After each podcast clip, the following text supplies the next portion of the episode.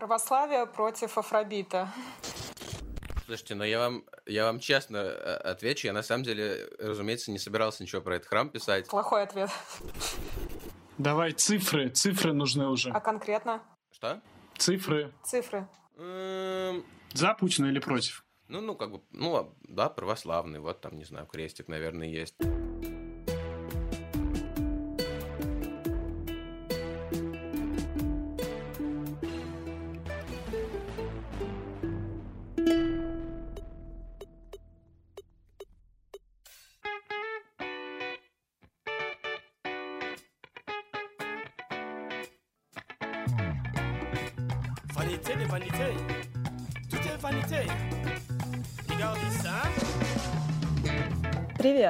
Это «Исходник» — новый и первый подкаст The Village, где мы выворачиваем наши тексты наизнанку.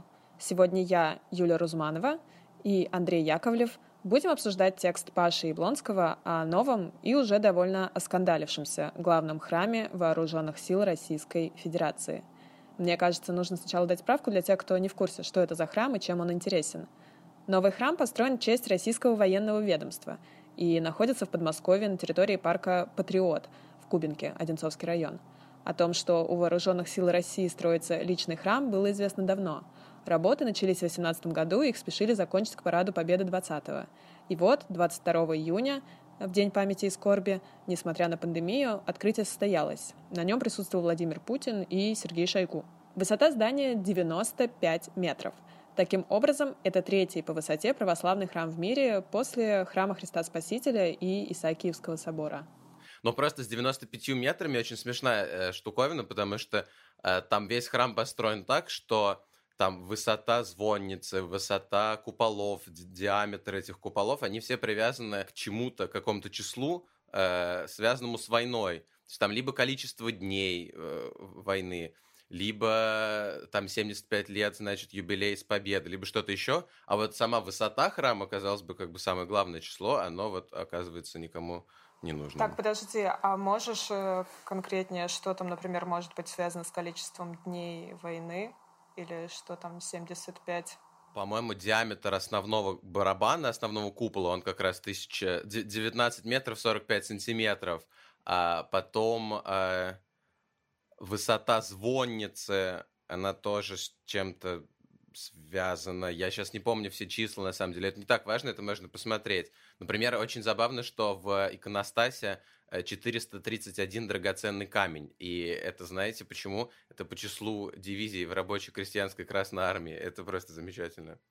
Но мне кажется, что в любом случае-то этот храм стал известным не потому, что он какие-то рекорды поставил, или у него какие-то такие символические цифры заложены в его диаметре, а потому что он военный, и это типа главный абсурд такой, что в храме изображены танки, изображен был, ну, изначально Путин, Шойгу, какие-то реально действующие люди военные, и выглядит он как из игры Warhammer буквально. Там было два скандала самых больших. э, Помимо того, что когда обнародовали первоначальный проект военного храма, это уже как бы стало некоторым скандалом. А потом был э, первый скандал, связанный с тем, что там же фишка в том, что этот храм э, собирались построить на пожертвование. Вот, а потом, э, по-моему, издание «Знак» если я ничего не путаю, выяснилось, что какая-то часть пожертвований, ну, там, грубо говоря, пришла со счета там какой-то э, каких-то московских и подмосковных властей, и это был первый скандал. Я так понимаю, тут без комментариев, о нем мы особо не будем говорить. А вот о втором скандале мы, наверное, сегодня и поговорим подробно про то, что за месяц до завершения стройки стало известно, что храм украсят мозаики, которые диссонируют немножко вообще с идеей православного храма. Ну или не очень. А Там были изображения Владимира Путина. Это твоя субъективная точка зрения, многие с тобой не Хорошо, согласятся. Сергей- Согласна А, с ними. А, Вот, там должны были быть украшения Владимира Путина, Сергея Шойгу, даже Валентина Матвиенко, а а еще надпись «Крым наш». Да Там много И народу вообще, Вот по-моему, что, мне было. кажется, многие согласятся странно, портрет Сталина. Вот, но потом спорное панно нас э, перенесли в соседний музейный комплекс. Все верно я рассказала? Да, кстати, почему, Паш, ты выяснил, почему их перенесли и не стали в храм? Например, э, начальник, начальник главного военно-политического управления замминистра обороны России Андрей Картополов, он не согласен с вами. Он как раз очень расстраивался, что Сталина перенесли. Вот. А вообще, да, там, по-моему, был, э, я не очень знаю тоже детали, там э, был некоторый, значит, совет, э, экспертный совет РПЦ, и глава этого совета сообщил, что мозаики все-таки перенесут в какой-то музей рядом. Вот. Ну а насчет... Э... А почему их перенесли-то? Слушай, но мозаики с Матвиенко и с Путиным перенесли, потому что там э, сам Владимир Владимирович сказал, что... Сейчас я приведу точную цитату, одну секунду. Когда-нибудь благодарные потомки оценят наши заслуги, но сейчас это делать еще рано. Вот, и как-то все решили, что действительно рановато. А, Паш, почему ты решил вообще отреагировать на эту тему с храмом именно в таком виде, через личный опыт э, с э, человеком, который там делал мозаики? Чем он тебя так заинтересовал? Ну, вообще расскажи про эту историю. Слушайте, ну я вам, я вам честно э, отвечу. Я на самом деле, разумеется, не собирался ничего про этот храм писать. И тут как бы случилось некоторое журналистское... Плохой ответ. Нормальный ответ. Ну, он честный. Случилась некоторая журналистская удача, когда герой сам появляется в твоей жизни, и уже появившись, э, ты думаешь, да, нужно, в общем, что-то про это сделать. Как он появился? Э, на самом деле, ну, то есть, как это происходило, я просто э, скроллил свою ленту в Фейсбуке и увидел э, фотографии мозаик, э, который выложил один мой знакомый, не, не очень близкий музыкант, который выступал на фестивале, который организовывал. Вот, и оказалось, что он работал музычистом, вот, и мне очень понравилось это сочетание как бы не очень известного музыканта, который играет африканскую музыку, и вот этого гигантского храма.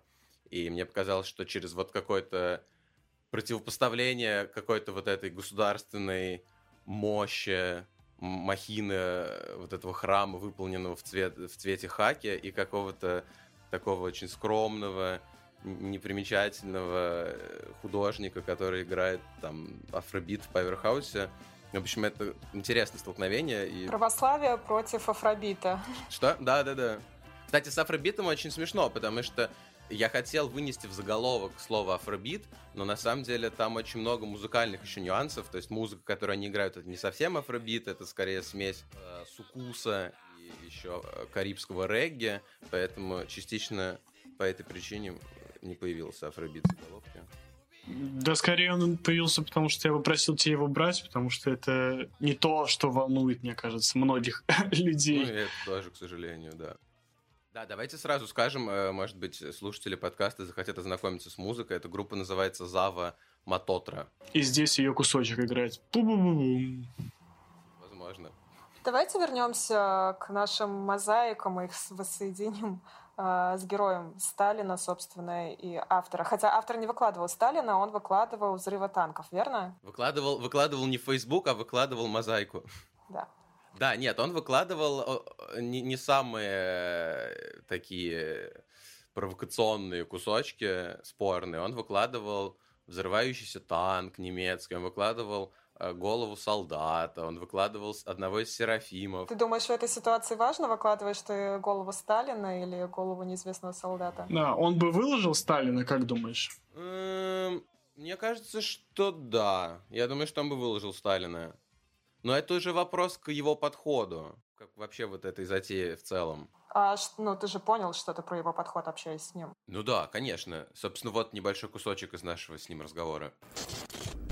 Ну, двой, у меня двойственная какая-то позиция. То есть, меня, понимаешь, меня опять-таки волнами бьет иногда. Иногда я чувствую, что вот э, у меня бывает такое ощущение, что вот действительно вот какой-то вот э, я чувствую какой-то вот э, э, какие-то варварские какие-то нотки, там я чувствую, что я как- как-то вот что-то совсем э, Иногда я чувствую очень себя, наоборот, так патриотично настроено, что вот какая-то есть уникальная какая-то вот у нас э, такой вот взгляд на вещи, ну, очень разные чувства. Ну, как, как, как, говорит этот Савельев, да, вот по мозгу, что мозг человека очень изменчив, э, что мы как бы можем в один день думать так, другой так, и, и я не к тому, что я там какая-то этот э, виляю, там, у меня нет какой-то четкой позиции, но, но в то же время я понимаю, что как-то, ну, иногда ее надо показывать, скажем так. Что ты понял про отношение этого человека к его работе в этом храме? Мне кажется, важно, что у меня вообще отношение к нему и к храму менялось по ходу интервью. То есть э, во время первого разговора мне немножко хотелось его э, вывести вот на тему того, что там деньги пахнут, как-то его всячески пристыдить. А потом я понял, что ну, его подход, он как бы абсолютно человека творческого и худож... ну, э, из какой-то художественной среды, и он вообще не очень много думал там про, про все эти странные символы, про деньги. То есть э, ему, как вот такому художнику, просто предложили возможность поработать там в хороших условиях, с хорошей смальтой, в крутой команде и как-то себя зарекомендовать. Ему действительно это было интересно, а не все вот эти окружающие какие-то спорные символы. Поэтому, мне кажется, он выложил бы, да, и Сталина, потому что, ну, опять же, ты, ты можешь даже изображение Сталина там с какой-то художественной точки зрения выложить очень красиво. То есть важно как, а не что.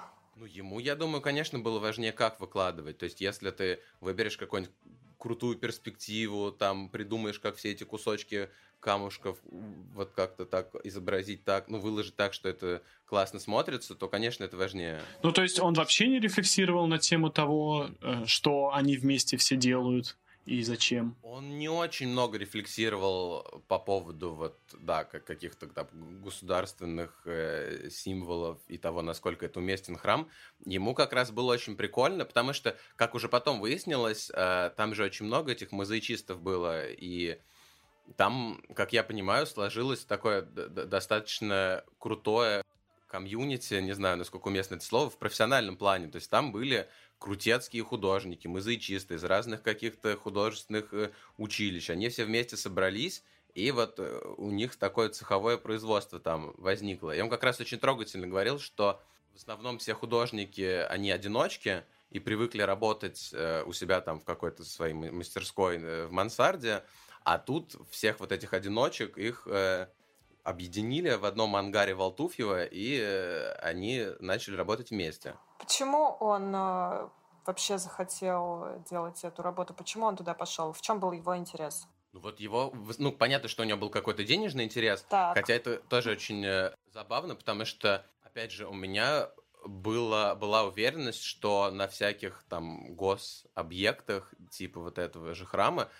платят очень-очень много. Мне как раз не очень, ну как, мне неловко было немножко эту тему поднимать, а оказалось, что там платили сильно меньше, чем Например, вот он, он до этого занимался реставрацией павильона на ВДНХ, и он сказал, что там намного меньше заплатили. И давайте, собственно, послушаем кусочек, где мы с ним про это говорим. Как бы честно скажу, да, наверное, у многих складывается впечатление, что вот там этот госзаказ, да, и, да, да, да, и да, художники да, да. там, и что значит это не очень интересно, там и все просто идут работать, потому что платят кучу денег, а выясняется, что как бы что денег платили не очень много, а работа, наоборот, была мега интересная. И вот это как раз... Э, ну, ну да, понимаешь, я честно скажу, я работал, вот еще раз подчеркну этот момент, что я работал исключительно э, то, что мне было именно в, интересно в этой среде, в среди вот этих профессионалов, как-то себя вот тоже зарекомендовать и вот такой какой-то соревновательный момент и вот просто какой-то навык получить. Угу. То есть, то есть э, грубо говоря, на, я гораздо больше получал денег на других объектах, которые, которые не были связаны с таким, ну, не такие масштабные, ну скажем, ну, да, не да. такие гранди, грандиозные. Э, вот как-то так вот.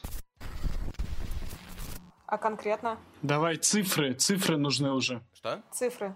Цифры. Ну, он, он не сказал, сколько ему точно выплатили. Он э, сказал, что по меркам оплаты мозаичистам это была далеко не топовая работа. А какие мерки оплаты мозаичиста? Мерки, ну то есть там как оплата, работа сдельная, то есть там платят за количество выложенных этих мозаик, их измеряют квадратными метрами.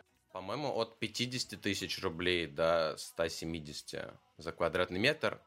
Да, но там очень сильно зависит от того, что ты выкладываешь. То есть, если ты выкладываешь какой-нибудь синий фон, то понятно, что это, ты получишь намного меньше денег, чем если ты какой-то супер детальную там. Чем Путина. Ну да, например. Интересно, кто дороже был, Путин или Сталин так?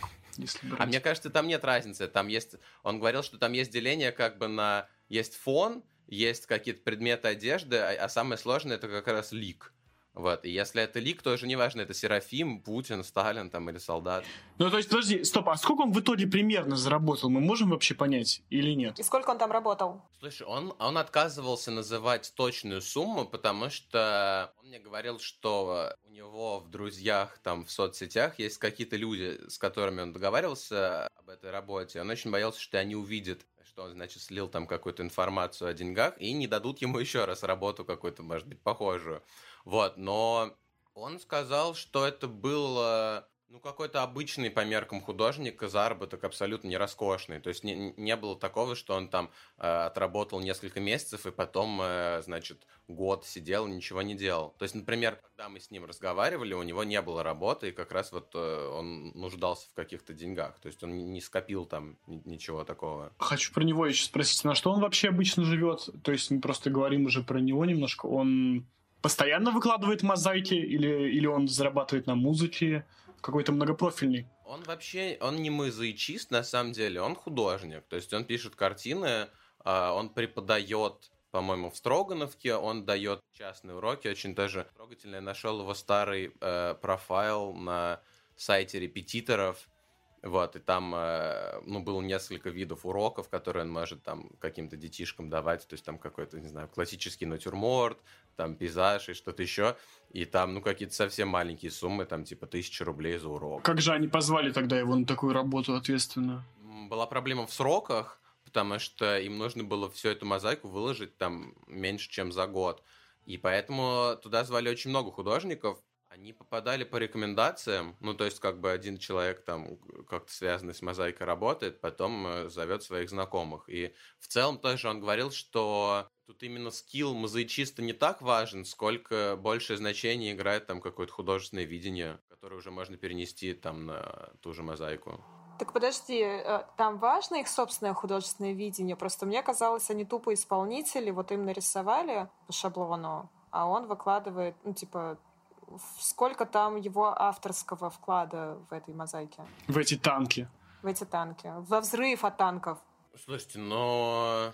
Но это такой вопрос, я не знаю, как... Э, если кто-нибудь сфотографирует там вазу с яблоками и грушами, а потом э, человеку нужно будет там другому художнику написать э, такой же натюрморт маслом. Ну, как бы саму идею придумал не он, но мне кажется, что, ну, как бы в том, чтобы все это выложить, выложить картинку из маленьких камушек, э, конечно, нужен какой-то художественный скилл. Угу. Вот, но опять же он говорил, что э, ему интереснее всего было выкладывать э, взрыв танка, потому что, опять же, да, у тебя есть какая-то картина, там, нарисованная красками, где этот взрыв изображен одним образом, а потом у тебя уже совершенно другая задача, когда ты сидишь, у тебя там, не знаю, 15 маленьких корытец, там, с желтым, оранжевым, красным, зеленым, там, другими цветами, и тебе нужно из них выложить взрыв. Я хотел спросить опять, немножко вернуться вот как раз к взрыву его мотивации. Просто он забавно сравнивал, что это все похоже, то, что он рисует, вот едут танки, там взрывы, что это похоже на анимешные мультики. И еще у него была цитата, что для него это был такой угар какой-то, и он воспринимал всю эту работу с улыбкой. Ты вообще как, ну, себе отвечаешь на вопрос? Он просто работал больше ради денег, да? Потому что... Или он просто за любую движуху, и ему это по приколу все делать? Ну, я немножко, да, перефразирую. Мы возвращаемся к моему вопросу, в чем его интерес. Ты ответил про первую часть про деньги, и мы ушли, не договорили, а что еще? Потому что, естественно, это не главное.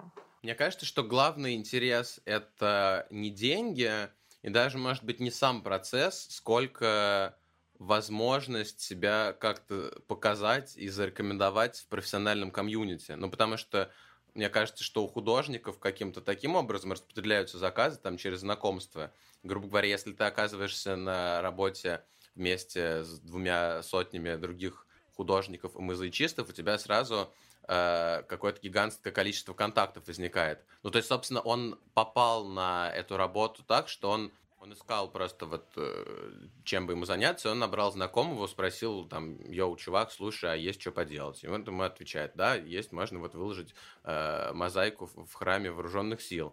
И как бы проработав э, над этой мозаикой, у него появилось там, не знаю, еще э, 50 человек, которым он там в следующий раз может набрать и спросить, нет ли у них работы. Ну, грубо говоря. Так все-таки вы обсудили его религиозные и его политические взгляды. Мне кажется, здесь э, обе темы сплетаются. Ну, они умеренные. ну, то есть... Э, опять же, я пытался всячески расспрашивать его с разных сторон, попытаться сформулировать его позицию, но у меня такое ощущение, что он, ну, ну да, он, он говорил, что он человек православный, но не думаю, что он глубоко православный человек, то есть там не из тех, кто каждый день там уходит на какие-нибудь утренние службы в церковь. Ну, ну, как бы, ну, а, да, православный, вот там, не знаю, крестик, наверное, есть. Ну, не атеист, понятно. То же самое с политикой, то есть... Э, За Путина или против? Ну, я думаю, что... Я думаю, что скорее слегка против, но опять же, он это никак не... Я не думаю, что ему это так важно. Да, он же говорил, что у него же вот стата «военно-властная сторона» меня не сильно волновала. Ну, потому что, понимаете, это, это очень сложно. Мне самому было тоже понять. И я не уверен, что я до конца проникся этим, но это же какой-то взгляд художника, который немножко отрешен от какой-то вот там социально-политической возни. То есть он думает э, о каких-то своих вещах, там, как ему э, цвет куда положить, как еще что-то. То есть, не знаю, я бы не называл там всех художников там э, юродивыми какими-то, потому что понятно, что есть там э, огромное количество творцов и там э, музыкантов и художников, которые супер как раз интересуются повесткой. Вот. Но на самом деле с музыкантами, мне кажется, хорошая аналогия, потому что есть там небольшое количество музыкантов, которые действительно там э, топят за повестку и выпускают какие-то политические песни, но большая часть музыкантов, они вообще как-то не, не, не про это. То есть, ну, пишут какие-то песни, а я бы сравнил, наоборот, мне какое-то другое сравнение в другую сторону, что не с художниками, а с музыкантами. Мне это все больше напомнило каких-то чиновников, может быть, или менеджеров, которые просто работают на государство, потому что это их работа, там, и они так обеспечивают семью и так далее.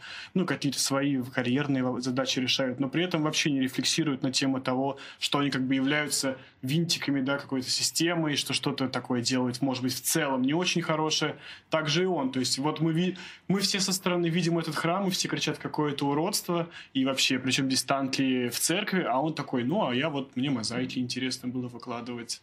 Слушай, не совсем. Ну, то есть, опять же, если чиновник, да, которого ты привел в пример, он действительно кайфует от своей работы, то есть он внутри вот этой чиновничьей работы пытается что-то там сделать, придумать и для себя доказать, то да.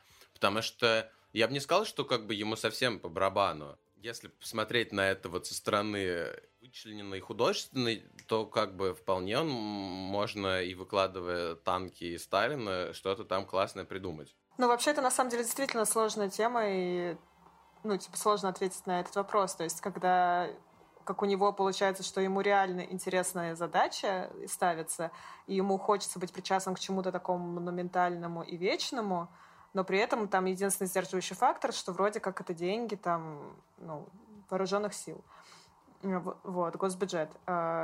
Ну, типа, отказываться только за это. Видимо, он не настолько оппозиционный, чтобы отказываться из-за этого. И... Нет, нет, он, конечно, не оппозиционный. Но то же самое, я не знаю, представьте, что... И многие извините, бы не отказались на его месте, я так понимаю, творцы и художники. Ну, там очень... Он, он же далеко там не один был. Очень многие согласились. Мне кажется, извините за частые музыкальные аналогии, но это то же самое, если вы, допустим, классный композитор, и вам предложили написать музыку для какой-нибудь там про государственный какой-нибудь, не знаю, там песни про э, Крым там или про что-то еще. Ну вот Тимати прошлым летом так делал. Не, ну это, мне кажется, Андрей совсем жесткий пример. Когда вы проводили свои аналогии, я подумала про себя, что, возможно, это напоминает историю про музыкантов, которые выступают на фестивале шашлыков в парке Горького, но там было, отягча... было отягчающее обстоятельство, что это происходило во время митингов. Ну, то есть это реально добавляет градус. Здесь все-таки у него интересная задача, и, в принципе, ну, как бы, кроме вот госденег, тут для него, наверное, ничего нет такого. Нет, мне кажется, что это абсолютно разные вещи, по, по нескольким причинам. Во-первых, музыканты, да, как ты заметила, они выступали там во время митингов, во-первых. Во-вторых, в отличие от мозаичистов, они получили, я предполагаю, что очень большие деньги. Там же была какая-то информация там о вот этих вот госконтрактах. Но он вообще не считает, что то, что он частью чего он являлся, и в целом это, этот храм, да, и мозаики внутри, это в какой-то степени пошло. Потому что это же тоже важная претензия к храму, что это все выглядит э, не очень классно, здорово, эстетично.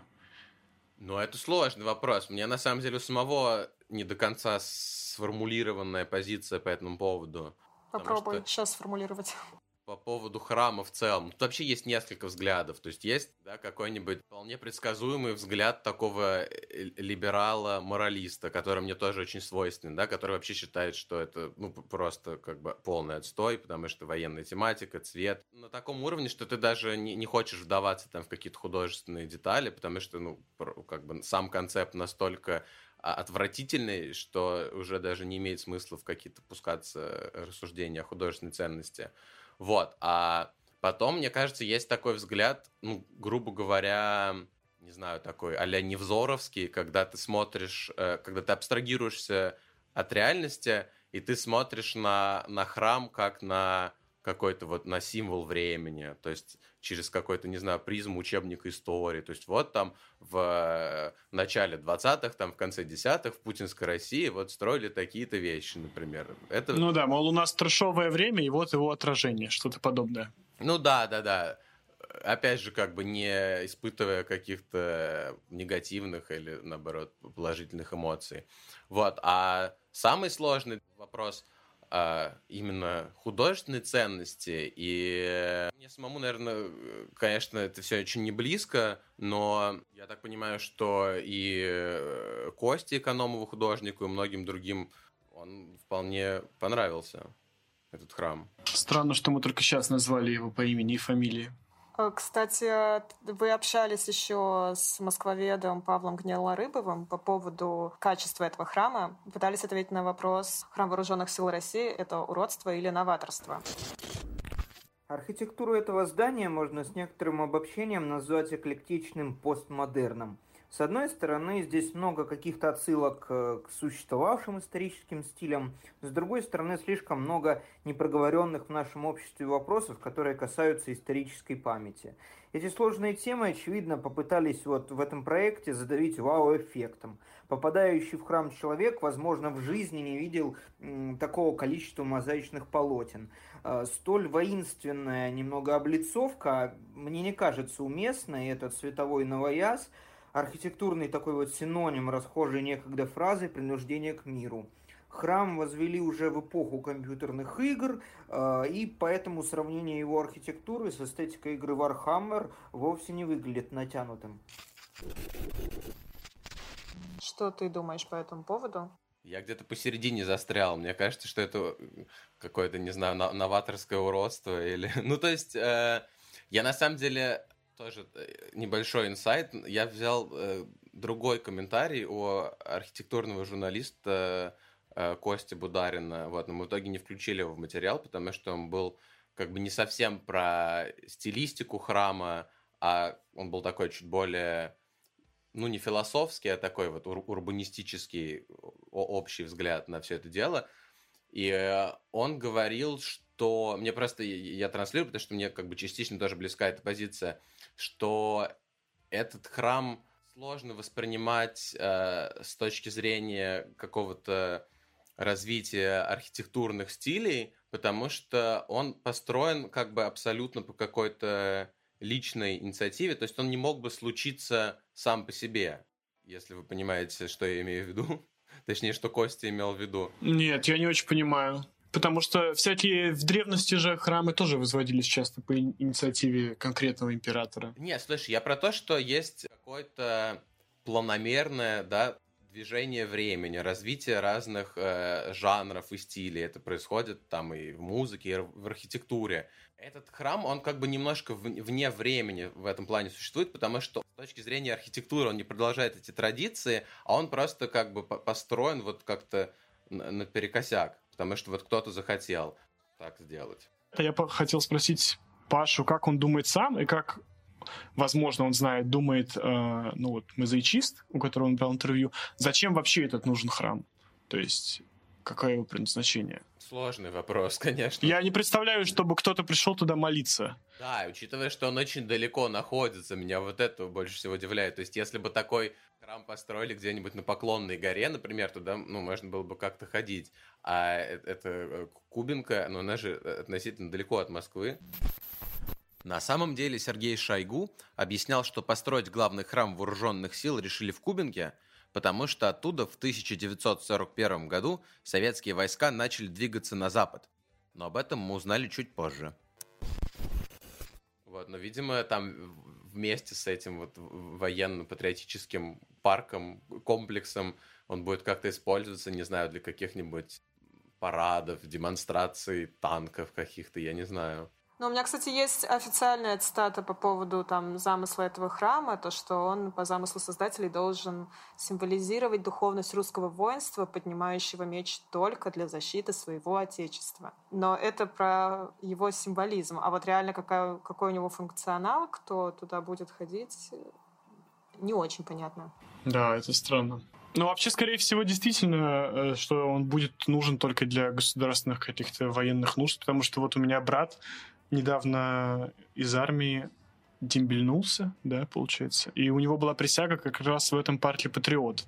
И дембель был в этом же месте. И, соответственно, я думаю, что... Ну, тогда храм еще не был готов, но я думаю, что сейчас э, там, опять же, будут все эти стоять сотни, тысячи молодых парней, которые пошли в армию, и их всех будут фотографировать на фоне этого храма. Может быть, они будут заходить сами там фотографироваться. Ну, потому что так же, как с храмом Христа Спасителя фотографируются, никто уже и не думает, что он какой-то, что с ним что-то не так, скажем так. Ну, я имею в виду туристы, например. Ну да, и, кстати, это забавно, потому что вокруг храма Христа Спасителя, например, ну там просто не очень много места. Там особо и никаких парадов и сборищ не устроишь. Тут целый парковый комплекс. Не-не, я скорее про то, что храм Христа Спасителя считаю тоже не очень классным с архитектурной точки зрения, и вообще потому, что он плохо сделан, а, и не так, как, ну, его же взрывали, да, да, для бассейна. И что то, что мы видим сейчас, это не то, что было раньше. Но, тем не менее, все равно туда ездят туристы, и они там фотографируются, их это не останавливает, и он уже стал такой достопримечательностью полноценной Москвы. Может быть, с этим храмом будет так же. Ты, мне кажется, все, что огромное, монументальное возведешь в центре города, оно станет предметом для селфи туристов. Забавно. Па, что хуже, храм Христа Спасителя или храм вооруженных сил? Ну, я, я бы сказал, что храм Христа Спасителя хуже. Ого. Потому что я бы лично был очень рад, если бы там оставили бассейн Москва, я бы плавал в этом бассейне и намного больше бы кайфа получал, чем от храма Христа Спасителя, в котором я ни разу не был. Мне кажется, бассейн намного более классная, функциональная постройка. То есть храм вооруженных сил у тебя выигрывает только потому, что он находится на месте, которое тебе не интересно ничем. Он не мешает просто. Не мешает, да. Нет, слушайте, у меня есть рядом с домом там замечательный Донской монастырь, церковь ризоположения, очень красивое здание. Мне, в принципе, их хватает. Ну, понятно. Короче, у меня вопрос тогда про музыку, про афробит. И я просто... Это то, что, по-моему, интересовало вообще Пашу в этой истории больше всего. Это правда. А, это, да, этот человек, э, ты у тебя там, по-моему, в тексте изначально было чуть ли не 3-4 абзаца про это вообще, в какой группе он играет, какие у них там концерты. Можешь рассказать вкратце, что, что тебя в этом интересует, чтобы мы показали как-то, что этот э, художник, он вообще достаточно такая творческая, интересная личность. А то сейчас выглядит, как будто он просто выложил то, что ему сказали выложить, и все. Нет, нет, я-то как раз с ним на почве афробита познакомился. Я даже думал отдельно про какой-то афробит комьюнити делать, может быть, не знаю, материал или гид, но понятно, что это бы никто не прочитал особо. Вот. Он очень интересные просто вещи рассказывал про, про то, как он, например, оказался в этой тусовке через э, конголезскую церковь, э, куда его привел друг, и оказывается, что службы в этих церквях, они вот как раз с такой очень бодрой музыкой, и он там играл на басу, потому что не хватало басиста, и потом вот в это все окунулся. Вот, а сама музыка, ну это, опять же, мне немножко режет каждый раз тоже слух, когда говорят афробит, потому что афробит это как бы отдельный частный жанр африканской музыки, который придумал э, Фела Кути э, из Нигерии. То есть он как бы связан с именем одного конкретного человека. А то, что они играют в группе, это как раз вот смесь вот этого вот афробита, смесь э, сукуса, э, из Конго, э, смесь какого-то карибского регги, вот, может быть, даже фанка и даба. Вот, но это, в общем, это выглядит как... Э, они просто выступали на, на, на фестивале у нас в Паверхаусе. Э, это 10 или 12 человек, которые они не помещаются на сцене, потому что их очень много. То есть там часть музыкантов стоят просто в танцпортере вместе со слушателями, по-моему, трубачи. Вот, у них э, два... То есть там в основном тусовка как бы обычных каких-то россиян, москвичей, которые этим увлеклись, но у них э, есть два темнокожих э, участника. По-моему, один из Мадагаскара, другой, я уже не помню откуда. Вот, их очень мало кто слушает, и только они там несколько раз в год играют в Паверхаусе, там, для 100 человек. Только ты их слушаешь, да. Понятно. Как бы ты сам охарактеризовал мозаичиста? Что это за персонаж? Как он тебе? Слушай, да классный чувак. Я не готов его никоим образом судить, при том, что, опять же, у меня очень э, сильно менялось отношение к, к нему по, по ходу интервью. То есть мне вначале было как-то с ним очень неловко разговаривать, вот вытягивать из него всю вот эту какую-то каверзную информацию. Он очень смущался. Он говорил, ой, Паша, ну как же такая провокационная, конечно, тема, я даже не знаю, что сказать. Вот, а потом я как постарался ему объяснить, что в целом это достаточно крутая история, которую интересно будет почитать, и что он как бы никаких ужасных вещей там не говорит, и он как-то так немножко раскрылся уже больше, и мы пообщались. Не знаю, я просто думал, что он заработал кучу денег, а вы, выяснилось, что он заработал не так много денег. Мне даже немножко обидно стало, потому что... Это изменило твое отношение. Ну да, нет, я просто думал, что я в любом случае не готов его осуждать, потому что, ну окей, там, да, ты, значит, на какие-то эти деньги, там, какое-нибудь Министерство обороны выложил танк. Ну, пускай эти деньги э, получит э, классный музыкант и художник Кости Экономов, чем их там распилят какие-то еще чиновники. У меня такая позиция скорее. А то, что ему в итоге не доплатили, это мне скорее даже расстраивает.